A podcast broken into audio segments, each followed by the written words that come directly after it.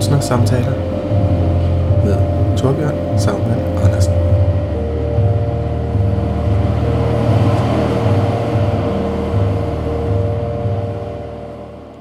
Jeg har været på besøg på udstillingen Self-Soother, som betyder sådan selvberoliger. Self-Soother er en udstilling af billedkunstner Martha Hvid på udstillingsstedet OK Koral på Frederiksberg. Jeg er på udstillingen. Martha, jeg vil spørge dig, vil du prøve at fortælle lidt om udstillingens titel? Self-Soother. Den tager udgangspunkt i det her begreb fra psykologiens verden, som handler om det, når man har et barn, en baby, som øh, skal falde til ro, så er der ligesom et greb, hvor at man, som nogle mennesker tror på, det er meget omdiskuteret, øh, hvor man lader en baby alene, når de ligger og græder, for selv at falde til ro.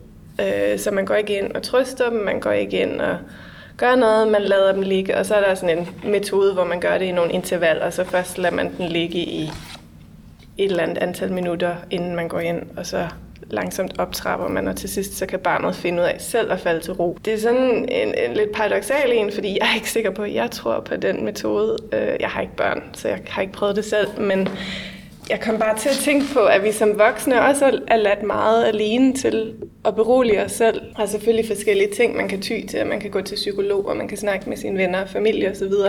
Men når dagen er slut, så skal man ligesom selv finde sin måde at falde til ro på. Så hele udgangspunktet i udstillingen er, hvis man har den her sådan ængstelighed eller krise, eller man er i en periode af sit liv, hvor tingene er svære, hvad gør man så? Hvilke greb kan man ty til? Øh, og alle værkerne tager ligesom udgangspunkt i forskellige strategier for det. Ja, men det kan være, at vi skal springe ud i at snakke om de enkelte værker så. Skal vi snakke om det her ægget øjet, som er en ja. keramik? Det er bedre, du beskriver den. Det er, jamen, det er sådan en ellipseformet, det er selvhærdende lær, der er lakeret med skibslak. Øh, ellipsekugle ting, der står på gulvet, og har sådan en lidt øh, tvetydig form måske, så der er mange, der, der kalder den ægget, for den er vel ægge, æggeformet, men, men jeg kalder den øjet, fordi der er ligesom nogle linjer i den, som hvis man ligesom knæler eller går lidt ned i højden, så kan man se, at der er ligesom et øje, men det er ligesom tippet i forhold til den vej, øjnene normalt vender i ansigtet, så det er vel på højkant. Og så er der et lille hul for oven, og det snakkede vi lige om før, men det er fordi, at til ferniseringen og til øh, en event, der var i søndags, der kom der damp ud med kamillete, som kom ud af hullet for oven. Næsten som en tårkanal. Ja, faktisk. Og værket hedder Drench, som er jo sådan ligesom, når man, når man udtømmer noget for væske eller tømmer for vand. Man kan vel læse det meget bogstaveligt, hvis man har det skidt, så kan det godt hjælpe at græde. Men det er måske også sådan en, en øh, min, min version er, at om aftenen, når man ligger og tænker over sin situation, så er det måske al, al udtømning af, af, af tanker og, og bekymringer, man er nødt til at gøre, før man kan falde i søvn. Så det er faktisk derfor, øjet vender på den måde, fordi jeg tænkte, når man ligger på sin pude, så ligger øjet på den led. Og så kan man måske snakke videre om et andet værk, som hænger over på væggen, øh, som er sådan en, det er lavet af tæppe, og ligner ligesom sådan en gammel tegneseriemåne med et smilende ansigt. Og det mangler sådan set et øje, så jeg har også tænkt meget, at det øje, der står på gulvet, det er ligesom øh, månen, der også er ved at gå lidt i opløsning, og, og øjet måske er poppet ud og rullet ned på jorden. Og ligeledes mangler den også en næse, og der er et andet værk, der også er for. Det er sjovt, når du siger det nu, fordi nu kan jeg jo genkende formen Ja. af øjet er det samme som det øje på billedtæppet på væggen. Der er tegnet et øje, og det, det har jeg selvfølgelig lagt mærke til, men på sådan lidt ubehandlet måde, uden direkte at se det. Nu kan jeg se, at det, det er næsten som skitsen og modellen. Ja. Det er en tredimensionel form, der er trådt ud. Ja. Øhm, Jeg vil stille dig dit spørgsmål, eller måske forklare lidt, fordi det, jeg tænker nemlig en del på de materialer, fordi der er noget, som er meget generøst. Der er, i- der er i virkeligheden mange forskellige materialer og mange forskellige udtryk i udstillingen. Men det er også meget minimalt, så der er også noget meget ikke generøst. Fordi hvis man, hvis man beskriver sig med billedtab, så lyder det måske sådan lidt, så tænker man måske på et eller andet stort håndvævet øh, broderi og sådan noget. Det har et meget mere, det ligner et gulvtæppe fra et kontor, Ja. eller sådan, det har, det har det præg. Altså, der er noget meget industrielt over det. Ja. Jeg tror øh, generelt i min praksis, der kan jeg godt lide, at materialer er ærlige omkring, hvad de er. Øhm, så de, de fremstår tit ret rå, eller ret sådan, øh, ikke nødvendigvis ubehandlet, men sådan, de får lov at være det, de er. Og det her tæppe, det, ja, det er sådan et helt klassisk lysegråt øh, kontortæppe. Men det kan stadig det der, som jeg elsker ved tæpper, det er, at man kan stryge den ene vej eller den anden vej, og så kommer der ligesom skygger eller highlights i det. Fra luven. Fra luren, ja. ja. Du kender udtrykket. det dukkede lige op. Yes. øhm, så man kan sige, nu kalder jeg mig ikke for en maler, men, men det er vel en slags maleri, den måne, der hænger der. Øhm, og den er delvist malet øh, sådan en stregtegning med, med tusch. Øhm, men den er også ligesom ædet eller strøget visse steder, så den har nogle skyggeeffekter. Øhm, ved ligesom at, at arbejde med, med lån. Og det tror jeg sådan, øh, genkalder en eller anden sanselighed, når man kigger på den. Den hænger ret højt, så man kan ikke røre ved den. Men jeg tror, når man står og kigger på den, eller det er der mange, der har sagt til mig, så, så kan man nærmest mærke i fingerspidserne, hvordan det er at stryge hånden hen over et tæppe. For det genkalder de fleste sig fra hverdagen. Og det er det, jeg godt kan lide ved de her sådan, rimelig simple materialer, som, som beton eller tæppe eller, eller sådan noget glat keramik. Det er, sådan, det er noget, som uden at røre ved det, så kan man faktisk mærke, hvordan det føles. Så sanselighed er en ret stor ting for mig. Og så skal det lige siges, at, at OK Corals udstillingslokale er et meget råt kælderrum, eller måske hele kælderrum, med nogle mærkelige øh, betonstøbninger i væggen og en sliske, der går ind, og man går ind af en stor metaldør, og der er vådt på gulvet, mm. som det ser ud til at være kronisk vådt. Og, og to afløb, som står og, og trækker vejret nærmest. Ja. ja. Hvordan har det været at arbejde i det rum så? Det er, det er svært. Jeg tror godt, jeg vidste, at jeg kunne vælge at prøve at kæmpe imod rummet, og så ville rummet nok vinde. Eller jeg kunne prøve at ligesom arbejde med rummet og, og være ærlig omkring de forhold, det giver. Så som du siger, er der den her rampe ind, eller sliske ind i rummet, som jeg går ud fra, at der har været noget varelevering igennem, eller et eller andet. Den, den er ret dominerende, og så er der støbt sådan nogle trin ind flere steder, som, øh, som jeg har gjort til sådan nogle sidestationer. Jeg har også puttet tæppe på dem, så de er lidt mere behagelige at sidde på. Og det her øje, som vi snakkede om lige før, det står ved et afløb, så der, altså det er også jeg synes jo, det er morsomt, men det er jo altid, hvad der foregår op i hovedet på kunstneren. Men, men der er ligesom et eller andet, der fungerer i en, en dynamik imellem værket, der står altså sådan et måske drøbende øje, eller eftertænksomt øje, og så det ligesom bare sådan et helt klamt afløb, hvor det mm. ligesom kan få lov at, at løbe ned i. Ja, igen, der er, der er en meget rå kontrast til det afløb. Ja. Det lugter af sådan et eller andet gammel, ja. gammelt uh, industri, eller jeg ved ikke, hvorfor jeg tænker på slagterlokaler, men det, det, det, der er sådan noget lidt uhyggeligt over det. Jeg tror, det er en gammel garage af ja. en eller anden art, eller noget i den dur. Jeg ved faktisk ikke, hvad der har været før. Men, men ja, det er helt sikkert et lokal med personlighed. Skal vi prøve at snakke om, så er der en, en skulptur, der også ligner, som du kort nævnte, der ligner en næse. Mm. En gigantisk næse, øhm, som også har haft det her øh, Camille-damps element, så der kom damp ud af næseborene. Øhm, Damp og blåt lys. Og blåt lys kunne man se, fordi at, at næseboren er lidt større end hullet i, i øjet. Det tog udgangspunkt i, ja, det er hele tiden en svær balance om, hvor meget af min egen historie jeg skal udlevere, men jeg kan måske godt oprise, at sidste år var et rigtig dårligt år i mit liv, og det er måske det, der har i gang sat nogle tanker, som er blevet til den her udstilling. Og en af de ting, der var sidste år, der var en masse død og sygdom, og ildebrand og noget forskelligt. Sådan, du ved, alt hvad du kan forestille dig skete på en gang sidste år for mig. Og jeg begyndte at, at have sådan, øh, jeg ved ikke om det var angstanfald eller hvad det var, men jeg begyndte at få svært ved at trække vejret ordentligt, og ligesom jeg glemte rytmen i at trække vejret, hvilket var sådan ret øh, vigtigt, at man kan det. Øhm, og alle mulige mennesker begyndte at give mig åndedragsmetoder, og jeg kunne tælle til så og så meget, inden jeg træk vejret ind og ud, og jeg kunne visualisere en rektangel, og på de lange sider skulle jeg udånde, og på de korte sider skulle jeg indånde, og jeg kan ikke huske dem alle sammen, men alle de der metoder gjorde det endnu sværere for mig. Jeg, jeg kunne slet ikke finde ud af det. Så jeg begyndte faktisk at gå i sauna meget, fordi jeg fandt ud af, at den der helt varme luft, den, den tvang mig til at trække vejret langsomt. Enten så kunne jeg hyperventilere, så kunne jeg besvime. Det var ligesom ikke noget, jeg var interesseret i. Eller så kunne jeg sådan sætte farten helt ned og lære at trække vejret langsomt. Og når jeg ikke kunne gå i sauna, så begyndte jeg at lave, ligesom du ved, når man har influenza, sådan et kamilledampsbad med en gryde med, med varmt vand, og så sidde med et håndklæde over hovedet og ind, indånd. Og det blev simpelthen sådan min meditationsform for at lære genlære at trække vejret. Så da jeg skulle lave den her udstilling, så tænkte jeg, mm, der skal være en, øh, en næse, som ind- eller udånder noget kamilledamp. Øhm, og det blev så den her sådan kæmpe, min tysk, tyske veninde, hun kalder den himmelfartsnase. Mm.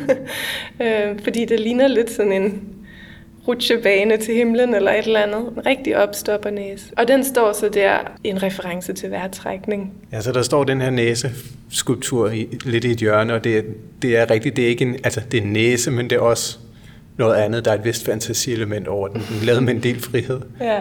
Jeg tænker, det overlæben sidder sådan helt op under næsen. Og ja. Den er, det er lidt en skøjtebane. Ja.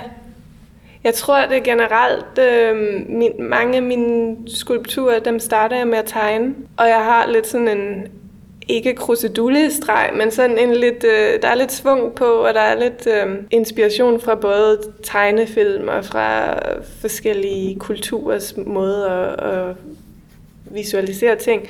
Så det, det starter jo egentlig med en ret flad ting, og så det at få den gjort tredimensionel, det er så lige pludselig en, en hel udfordring i sig selv. Så det er derfor nogle gange, så ser tingene lidt morsomme ud, når de først får sin fylde, blandt andet den her næse. Og den var så meget dramatisk, jeg så den så med, hvor den var aktiveret, ja. hvis man kan sige det sådan, med de her diffuser, som forstøver, der er gemt inde i næseborene. Ja. Og der, de afgav også et blåt lys, og så damp, der kom ja. ud af næseborene.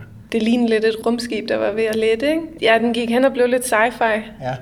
Jamen, det var sådan lidt bombastisk på den fede måde, synes jeg ja, du var her til en øh, heldagskoncert, som jeg arrangerede her i, i udstillingen. Og de her diffusers har ikke kunne klare at være tændt hver dag, men til særlige arrangementer, så har de været tændt. Og det blev ligesom en del af koncerten, at de stod der og udåndede og havde en lille smule en duft, som måske ikke helt kunne hamle op med den her, en, hvad var det, en industrilugt, du kaldte det, men den her sådan lidt øh, jordslået lugt, der måske er nede i rummet. Men det var på en eller anden måde meget fedt, at øh, nogle af skulpturerne kunne blive levende til det her arrangement. Det var en af de ting, jeg var meget interesseret ved ved, ved ja. udstillingen her. Den der aktivering, der foregår fra skulpturen, som, som står, og som man går rundt om, og som ligesom har en evig tid, og så, mm. og så det her, at den faktisk gør noget. Mm. Altså, der er måske noget kunst, der, der bliver lavet mekanisk, eller har et eller andet, der står og blinker, eller gør noget generelt, sådan, fordi der er en eller anden restløshed ved det stille objekt, og det har jeg egentlig ikke. Jeg kan ret godt lide det stille objekt, der står og gør sin egen ting. Øhm, og jeg prøver egentlig som udgangspunkt altid at undgå elektricitet i mine værker, fordi jeg synes, det er en værre hovedpine. Øhm, men jeg er ret interesseret i sanslighed og, og generel perception, altså sådan det og hvordan man opfatter både materialitet, men også hvordan man kan aktivere følesansen, og, altså selvfølgelig er synsansen jo aktiveret, men, men det at lytte, eller det at føle, eller det at dufte.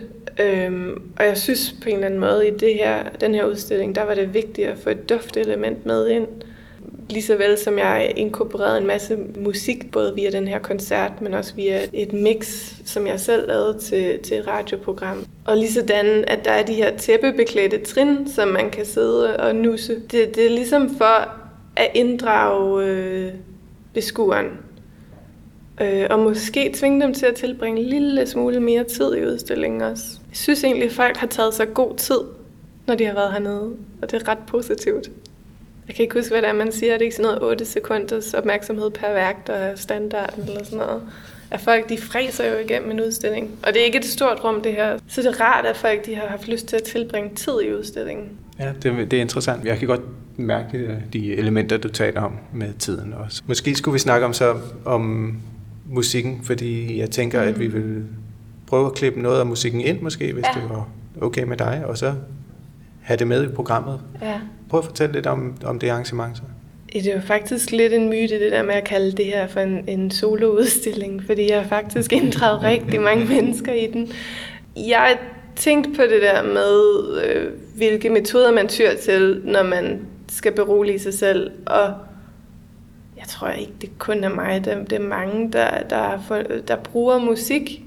Da jeg havde det dårligst, der kunne jeg faktisk ikke rigtig tåle at høre musik, der sådan... Øh, jeg kan ikke det tekniske udtryk, men musik, der var trist eller aggressiv, eller, altså jeg havde faktisk brug for, for musik, der sådan ligesom hjalp mit hjerteslag og min vejrtrækning, og som ikke fik pulsen op, hvilket jeg egentlig normalt har det fint med. Så jeg havde sådan lyst til at, at lave den her slags tror, jeg kaldte det en, en meditation, en kollektiv meditation, hvor jeg inviterede et øh, københavnsk pladeselskab, der hedder Esho, og et London-baseret pladeselskab, der hedder Kid Records, til at hjælpe mig med at lave den her heldags øh, event eller koncert. Øh, når jeg siger heldags, så er det kun fire timer, men det føles også ret lang tid, når det er uafbrudt musik. Så selvfølgelig var jeg ind over i samtale med dem, men de fik egentlig ret frie hænder til at invitere en gruppe musikere, som hver især kunne komme ind i rummet og improvisere og sådan ret organisk måde spille sammen og spille alene og sive lidt ind og ud af det. Øhm, så det havde sådan en lidt bølgende formation, øh, som hele tiden ændrede sig. Og det endte med, at jeg tror, der var ni musikere på den originale lineup, og så var der to, der så ikke kom alligevel. Jeg tror, den ene blev syg, jeg ved ikke med den anden. Men så kom der nogle andre til. Altså, jeg har slet ikke haft indflydelse på det, men jeg synes faktisk, at det fungerede ret godt. Der var ret mange øh, instrumenter repræsenteret. Øh, der var nogen, der sådan var mere elektroniske, hvor det foregik på computer med, hvad hedder de der mikrofoner, som man bare rører ved. Mm. Øh, Kontaktmikrofoner. Kontaktmikrofoner. En masse af guitar i rummet. De havde taget ekstra guitar med, så de lå over hele gulvet, og der var en cello, og der var violin, og der var... Så kom Michaela Petri med tre forskellige fløjter, og der var en saxofon. Det var meget alsidigt, og de kom alle sammen med hver deres temperament og deres metode. Så ja, jeg synes, du skal spille noget af musikken, fordi øh, heldigvis blev det optaget øh, så der var stille perioder, men der var også meget sådan øh, bevægende perioder, og, og publikum ligeledes kunne komme og gå, som de ville. Så det var sådan ret uformelt jo. Da jeg synes personligt, at det er jo en utrolig behagelig måde at høre musik på, når man kigger rundt blandt musikerne. For ja. de sad spredt rundt i ja. rummet, og lige så vel som biskuren går. Ja, kan gå rundt imellem det. Det er ja. altid en, en oplevelse, som jeg synes er sådan meget generøs og meget, meget, meget rar. Jeg, jeg mødte en, som havde været der. Han var måske en af de publikummer, der holdt længst. Han var her vist i sådan noget tre en halv time ud af de fire. Han var lige ved at være i mål. Ja, men det er sjovt, du siger det, fordi det viste sig, at han sad og så en hel fodboldkamp på mute på sin telefon. Og så sagde han, at det var noget af det bedste, han havde gjort, det var at komme ud til det her, fordi normalt ville han bare se den fodboldkamp derhjemme, men så ville han også have sat den på mute og sat noget musik på i stedet mm. for. Og så var det meget fedt, at han bare kunne sidde der og passe sig selv og lade noget live musik uh, spille til hans fodboldkamp. Um, det synes jeg var ret fedt. Um, det der med bare at ture at være i rummet, eller bare sådan uh, uh, sammen eksistere med en masse andre mennesker, uden at man behøver at, at have en eller anden hierarkisk opdeling af publikum og, og performer, eller... Mm hvor man skal placere sig, eller man skal klappe efter hvert nummer er færdig, fordi mm. der var i princippet kun et langt nummer, der skiftede over tid.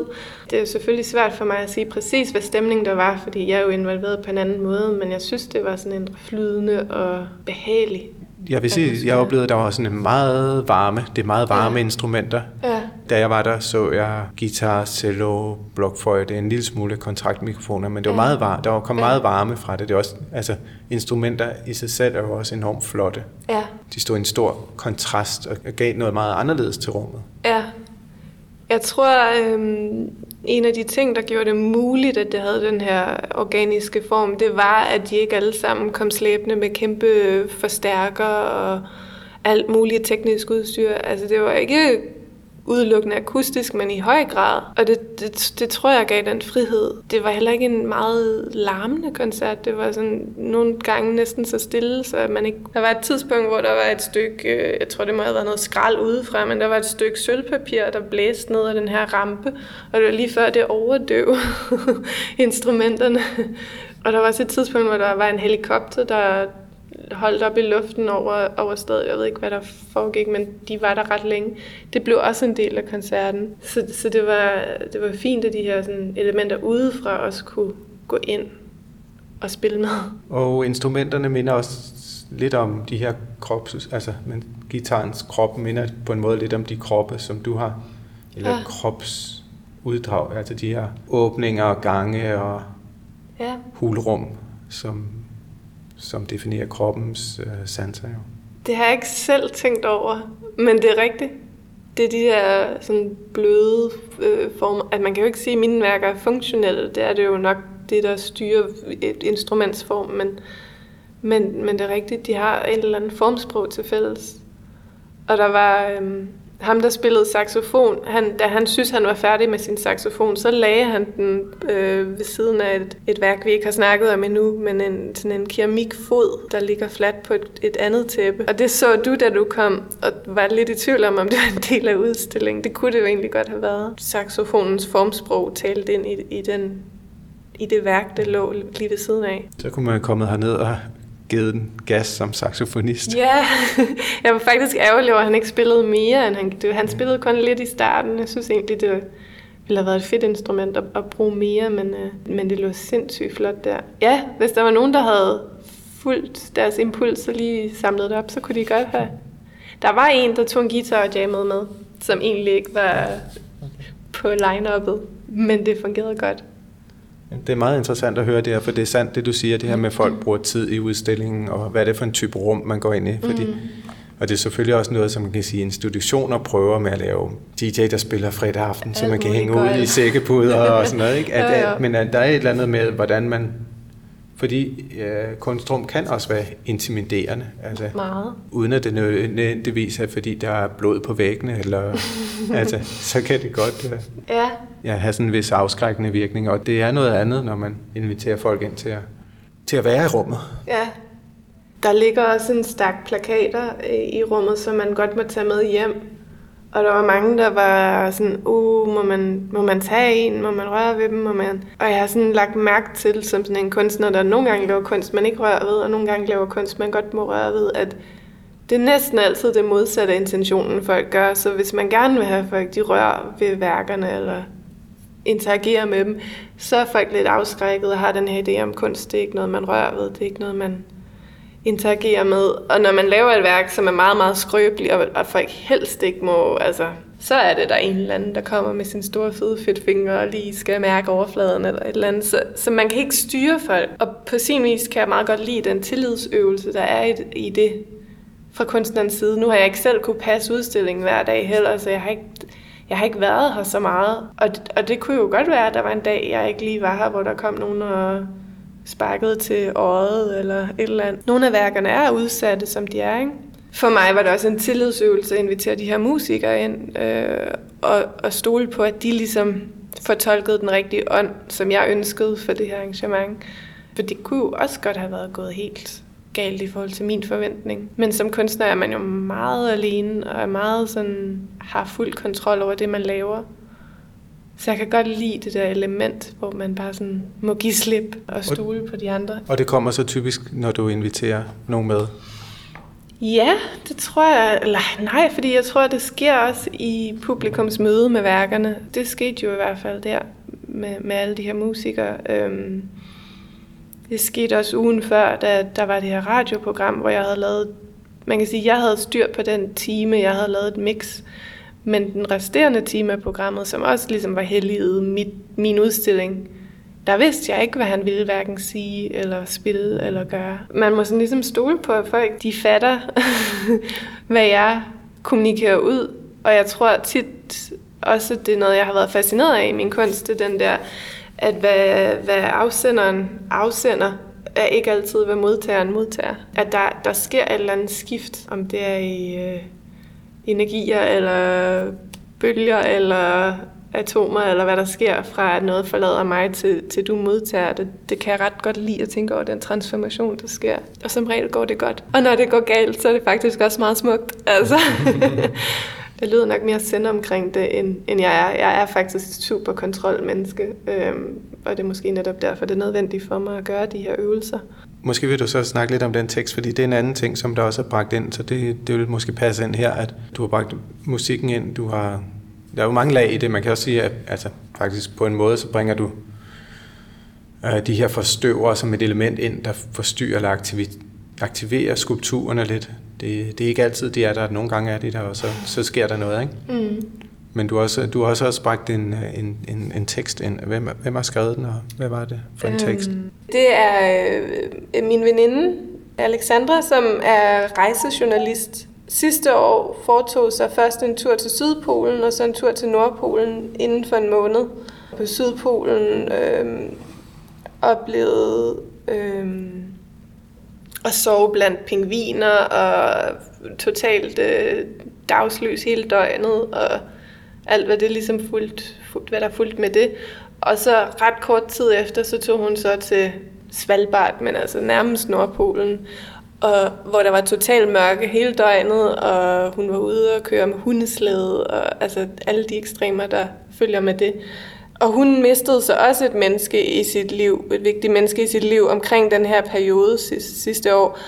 Så i kraft af, at vi veninder snakkede om det at miste mennesker, og, og hvad det gør ved ens eksistentielle sådan, øh, følelsesliv.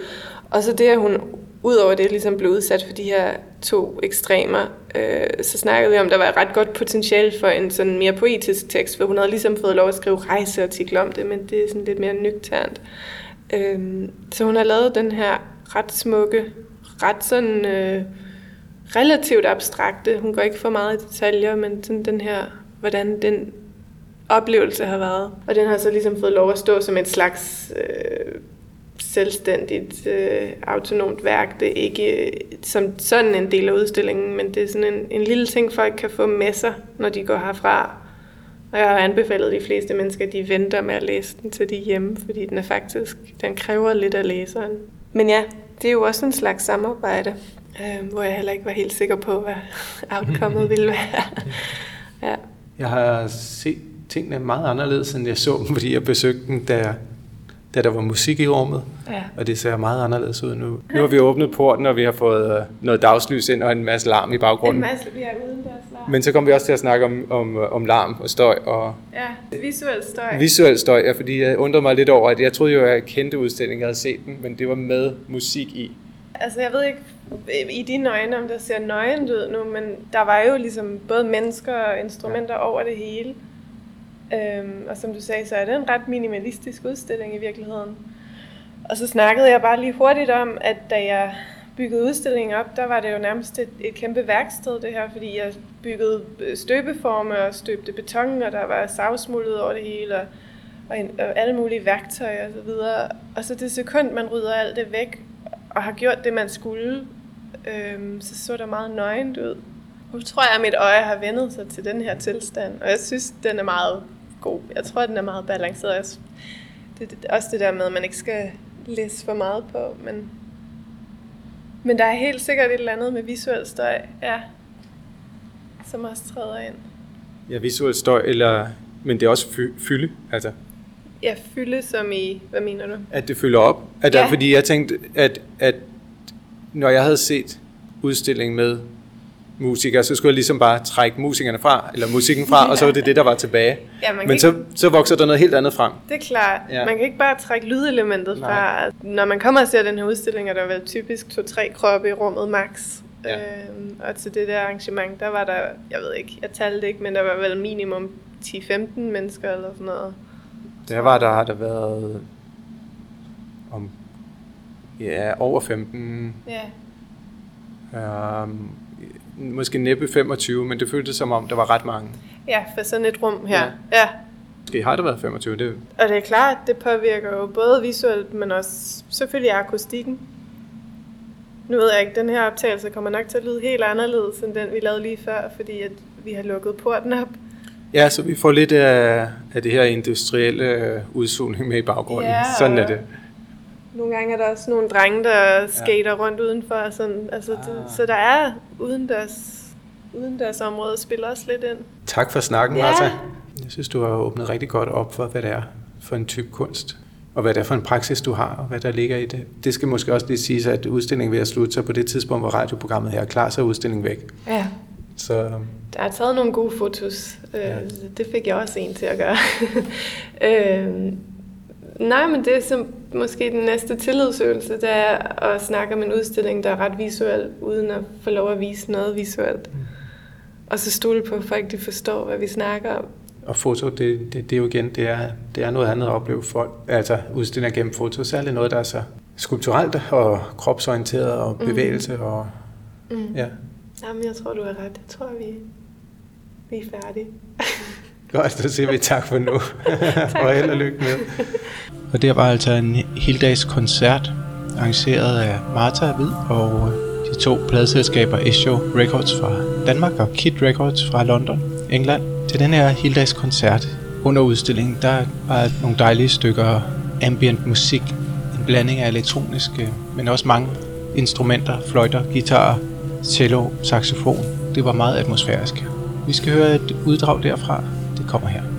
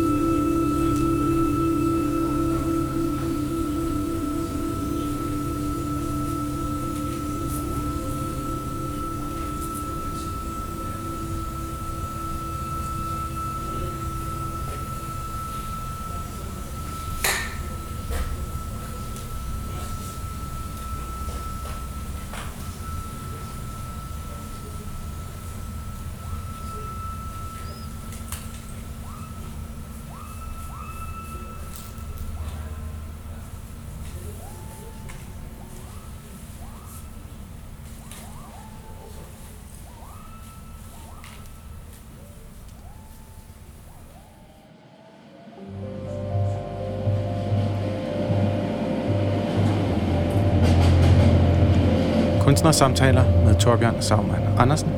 Programmer med kunstnere og musikere om deres projekter, ideologier, vilkår og anekdoter. I samarbejde med The Lake og Bispebjerg Lokalradio.